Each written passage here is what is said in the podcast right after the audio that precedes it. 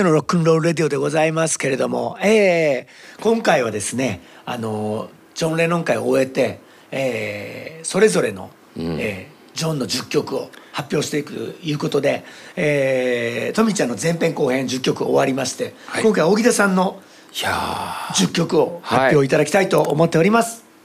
えっとですね、まあ、トミーは、ね、すごいドラマチックなね、はい、えー、構成などをうまく、えー、作ってくれて感動的なね並びの10曲だったんですが、はい、僕はですねあのジョンってなんか驚かせよう、うん、その既存のルールを壊せとか、うんうんうん、なんかそういうことをたくさんやってきた人だと思っていて。まあ、その後のロックにすごく与えた影響を計り知れない、うん、なんかそういうちょっと壊して何を壊してたのかみたいな、うんうん、そういう部分で、えー、選びました。1曲目は、はい、あのまあちょっとトミとかぶっちゃうんだけど「うん、I'm the Wall」ですね。ああオラスはねやっぱね。これはもうねあのなんて言うんだろうこんな曲後にも先にもないくてあの今でもこんな曲ないよね。あのめちゃくちゃなんですよ歌詞が、うん、そうだね。だって「I am he as you are he as you are me and we are all together」って始まるんですよ、ね、狂ってるよね狂ってる。めちゃそれでもコード進行も。ちょっと一応日本語に無理やり訳そうとするとどうなるんですかそれは。え俺はあいつでお前もあいつでお前は俺で俺たちみんな一緒だぜ、ね、そういうことだよね。ですね、うん、それでなんかほらあの「See how they run like pigs from the gun」え？もう鉄砲から豚が出てきてそれみたいに歩いあ走ってるとか、うん、もうなんかめちゃくちゃなんですよね、うん、見てみなよやつら銃から逃げる豚のように走るぜ。とここで訳されてるけど、うん、ああなんかあのねうまくねあの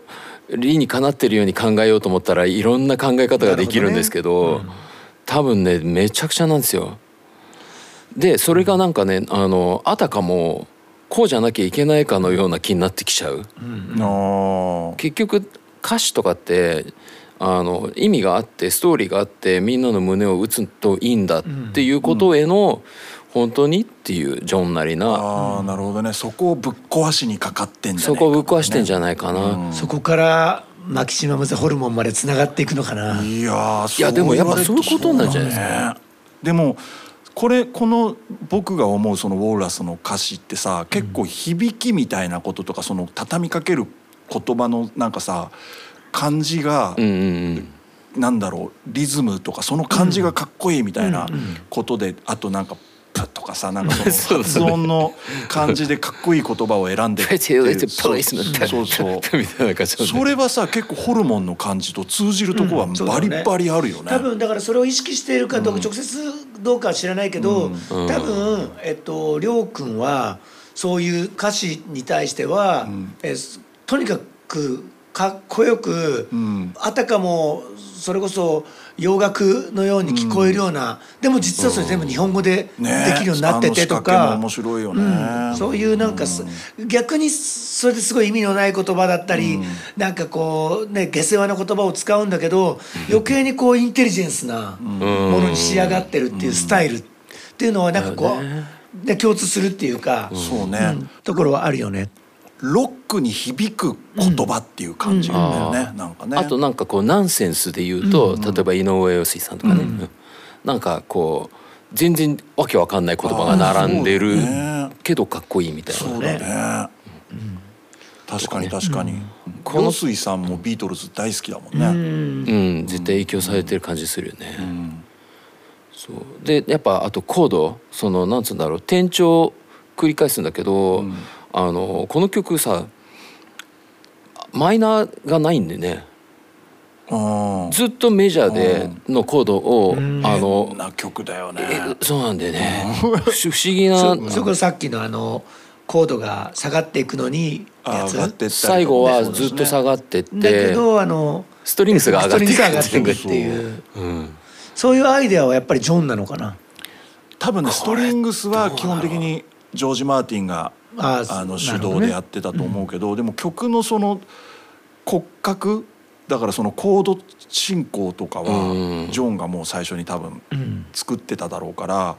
なんかやっぱポールとジョンってすごいお互いこう、切磋琢磨みたいな感じで影響し合って、でも負けないぞっていう、でやっぱこうジョンは飛び抜けたいみたいな、ね、すごい感じるこの曲から。ね、あのポールって割とそのきちんとしたクラシカルな音楽理論とかをちゃんと踏まえてみたいなこととか、うん、ブルーグラスとか好きだもんねポールは。そうね。そういう保守保守な方。そうそうだね。そうね、まあ、革新的なこともするけど、そういうとこ踏まえてみたいな、あの感じでどんどんすごいことやっていくし、それこそオーケストラのさあの譜面とかも書けるように最終的にはなっていっちゃうんだけど、ジョンって本当にその方向じゃない突然変異みたいな曲をどんどん作っていくんだよね、逆にポールにはこれできねえだろうっていう方向にやっぱなっていくよね、うん、ジョンのこういう曲ってね。まあそういう意味だと一番決定的なそれを感じるのがなんとなく「アイアム・ザ・ウォーレス」でした。わ、かります。はい。卵男だし。そうね、うん、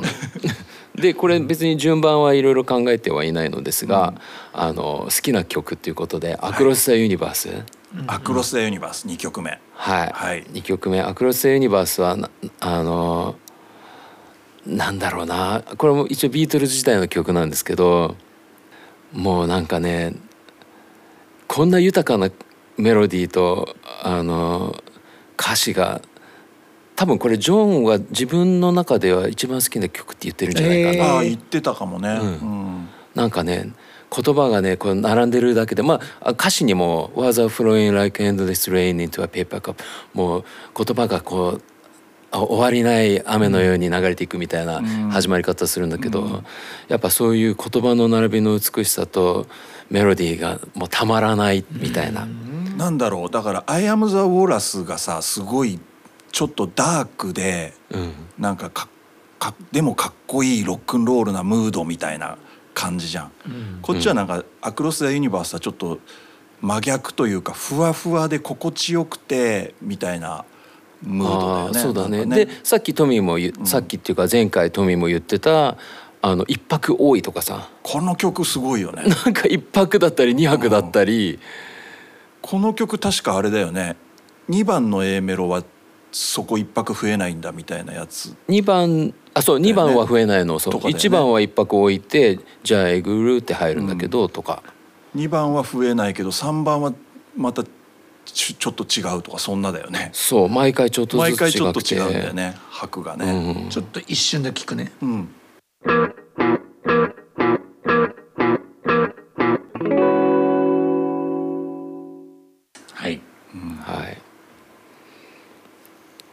美しい曲ですね。美しい曲ですね、はい、たまらなく好きですね。はい。そして、えー、3曲目が「イマジン」イマジン来ましたね。やっぱりねあの外せないかなと思って、うん、やっぱラーメン好きな人が一番王道のラーメン外さないんですみれははずねみんな知ってると思うかもしれないけどやっぱりすみれがいいってっていうねみそなっていう。まあジョンの一生を代表する曲だもんねイマジンはね。そう。やっぱ外せないかなと、うん。まあ、僕も散々これは MC で使い続けてきた、ね。えー、イマジン。想像してごらん。とにかく、えー、いろんなシーンでそれを聞きましたね。そうですね。なんか昔宝島でなんかの四コマ漫画みたいのでこれまたすごくナンセンスなオチがつくような やつをなんか見た気がするんだよね。それが多分残ってて、うん、だったかすすっごいしょうもない歌詞に変えて誰かが多分投稿作品バウとかに送ってきてたやつだったかな。あれじゃないの、うん、あの又吉さんではないんだ。全然違う。違うんだ、うん、俺知らなかったもんそれ。あそうなんだね、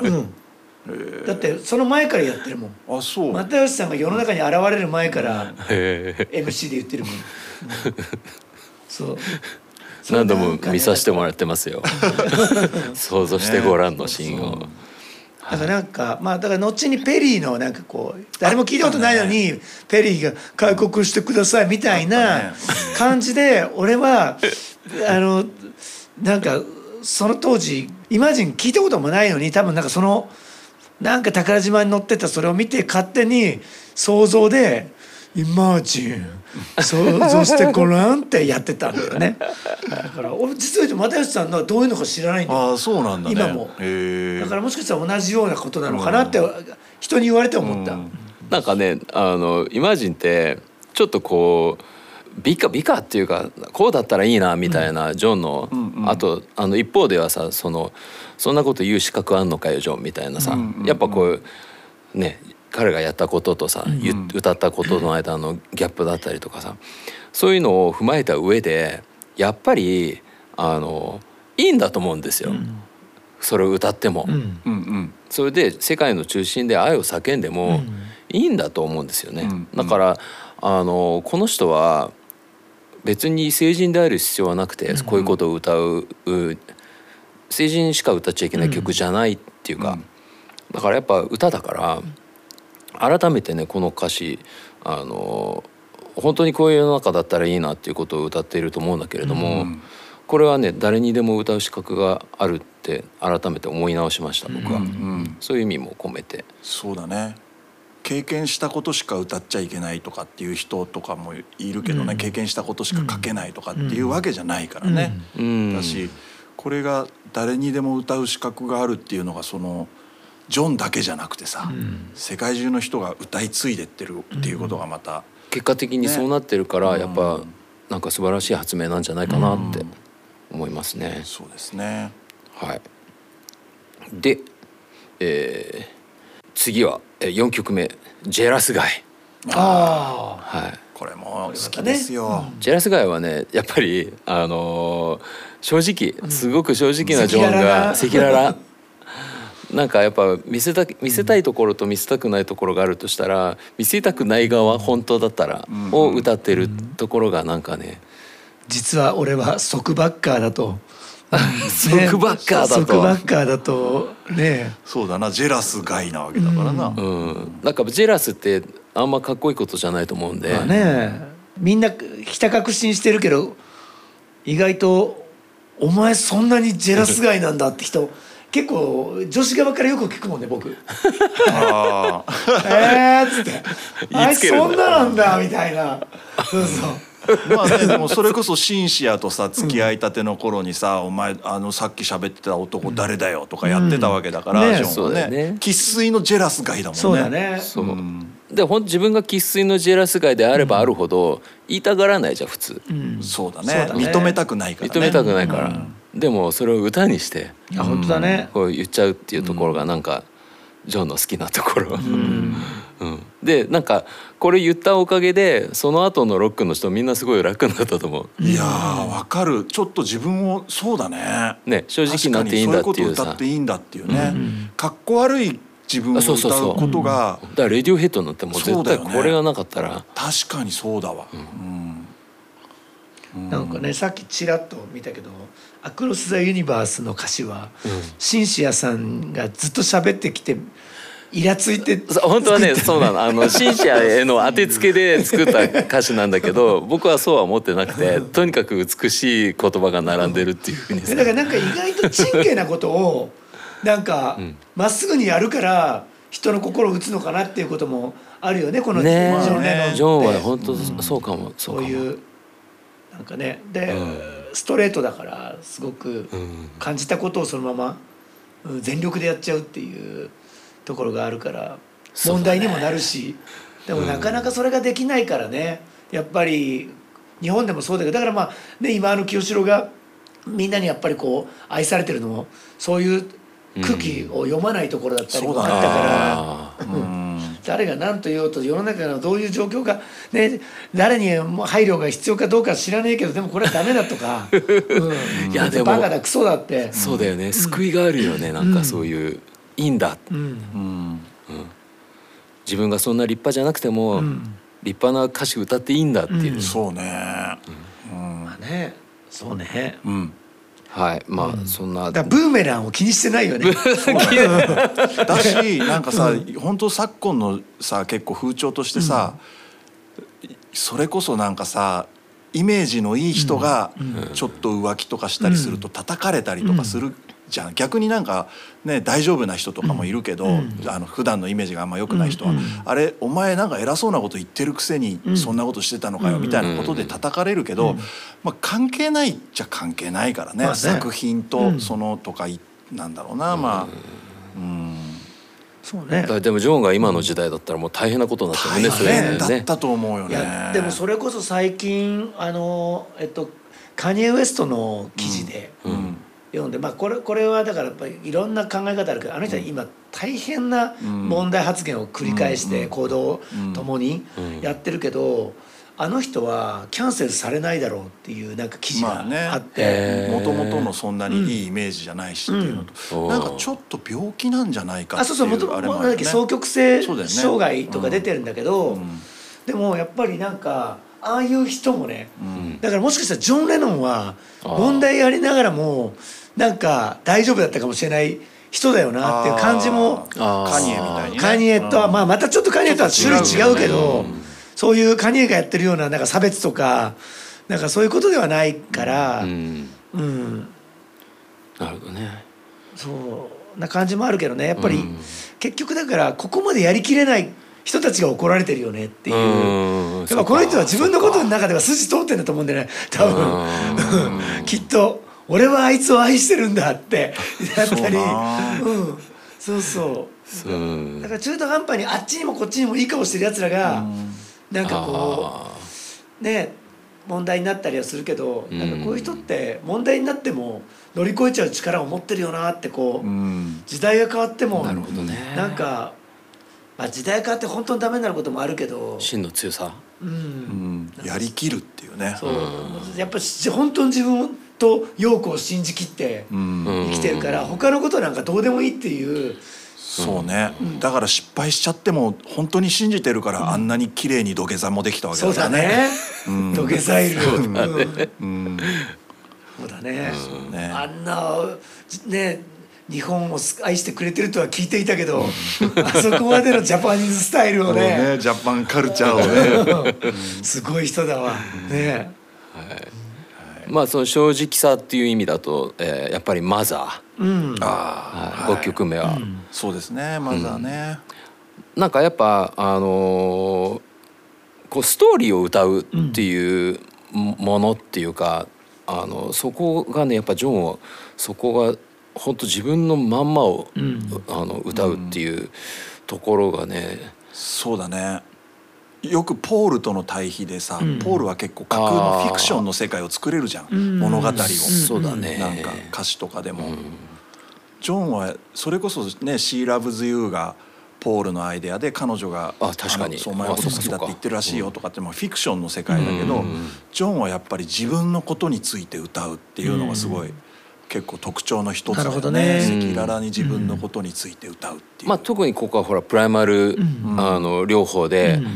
あの叫ぶことによって、その自分のね過去をこうターゲットを見つけてそこを叫ぶことによって乗り越えるっていうやり方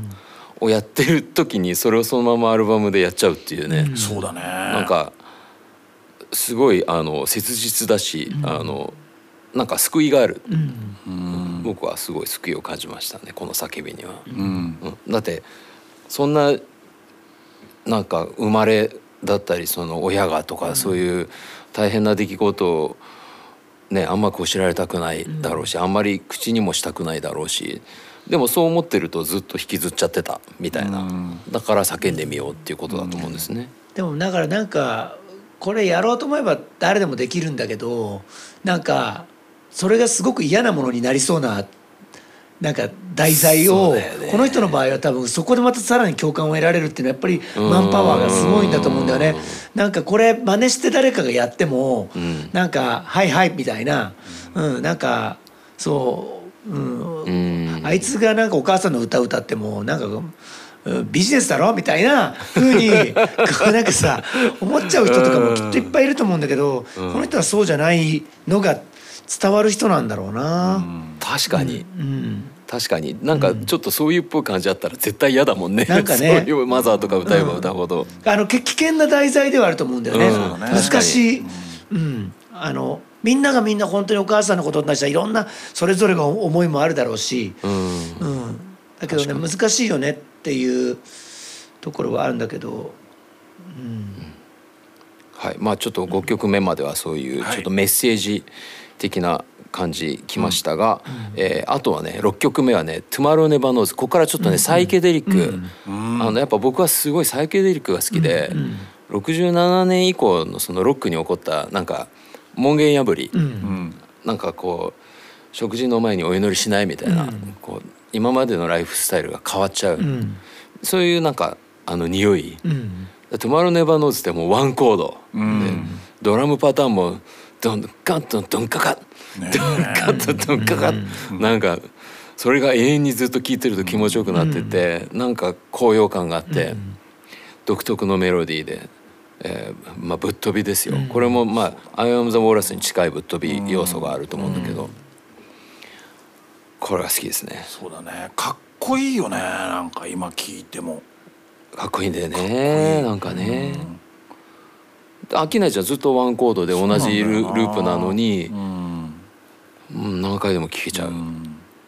満足感がありますね。で同じくなんかそういうサイケデリック系の中で、なんか例えば「トマロネバノーズ」を今、ハードロックバンドがあの爆音でやってもかっこいいと思うし、うんなんかそういうこう基礎を作ったと思う。そのビートルズこの時代に。でそれがねあの例えば C セット C セットこれ7曲目。もうやばいですね。C セットあの多分ロハードロックバンドが今例えばオアシスとかが、あのギターサウンドでこれをやってもかっこいい。かっこよさそうだね。ね、なんかそういう感じの、あのなんだろう根っこを作った。と C セットもまたなんかそれですごいよねリズムの。リズムもそうだね、うん、あの途中で変わるところもそうそう変わるとこあるね、うん、あそうそうそう、うん、あの変わるところこれが最初かもよなんかジョンの曲で。もしかしたらね。この辺結構初期だよね。これリボルバーだっけ？これリボルバーじゃないかな、C セットサイケデリック化が始まっていく、だからこのなんかなんか抜群な変わり方するよねこれね、そういえば。あのあのあのカムトゥゲザーとかは、どどういうところに入ってんの？あれはあれカムトゥゲザーも最後の方だ、そうアビーロードの。あそうかそうか、時期的には、時期的には、だもう全部水もアモヨもやり尽くして、もう一回ロックンロールやったって感じだね。カムトゥゲザー僕なんかは結構一番全然、うん。そういうアルバムとかで聴いてなくてどっかで聴いててなんだこの曲と思っててあこれビートルズなんだって知ってびっくりした。曲結構あれなんだよね。あこんなのもやんの？って当時はね。なんか。実はね、カムトゥゲザーも入ってるんですよ。ごめんなさい。ごめんなさい。じゃあカムトゥゲザーいっちゃおうかな。はい、はい